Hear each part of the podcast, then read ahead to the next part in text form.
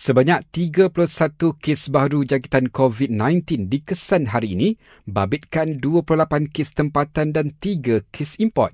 Menurut Kementerian Kesihatan, 25 kes direkodkan di Sabah, 17 daripadanya dari kes kluster Benteng. Empat kes pula dicatatkan bagi kluster Bunga Negeri Sembilan melibatkan kru kapal. Hanya 20 keluarga memohon bantuan makanan sejak PKPD secara pentadbiran dikuatkuasakan di Kota Star Jumaat lalu. Menurut Kerajaan Kedah, pihaknya tidak dapat mengesan semua keluarga yang terjejas berikutan jumlah penduduk yang ramai serta kawasan luas. Polis Selangor sahkan tiada lagi warga Bangladesh mendiami rumah di Bukit Beruntung, Hulu Selangor. Terdahulu tular di laman sosial penduduk bimbang dengan kehadiran warga asing tersebut yang boleh menyebabkan kluster baru COVID-19.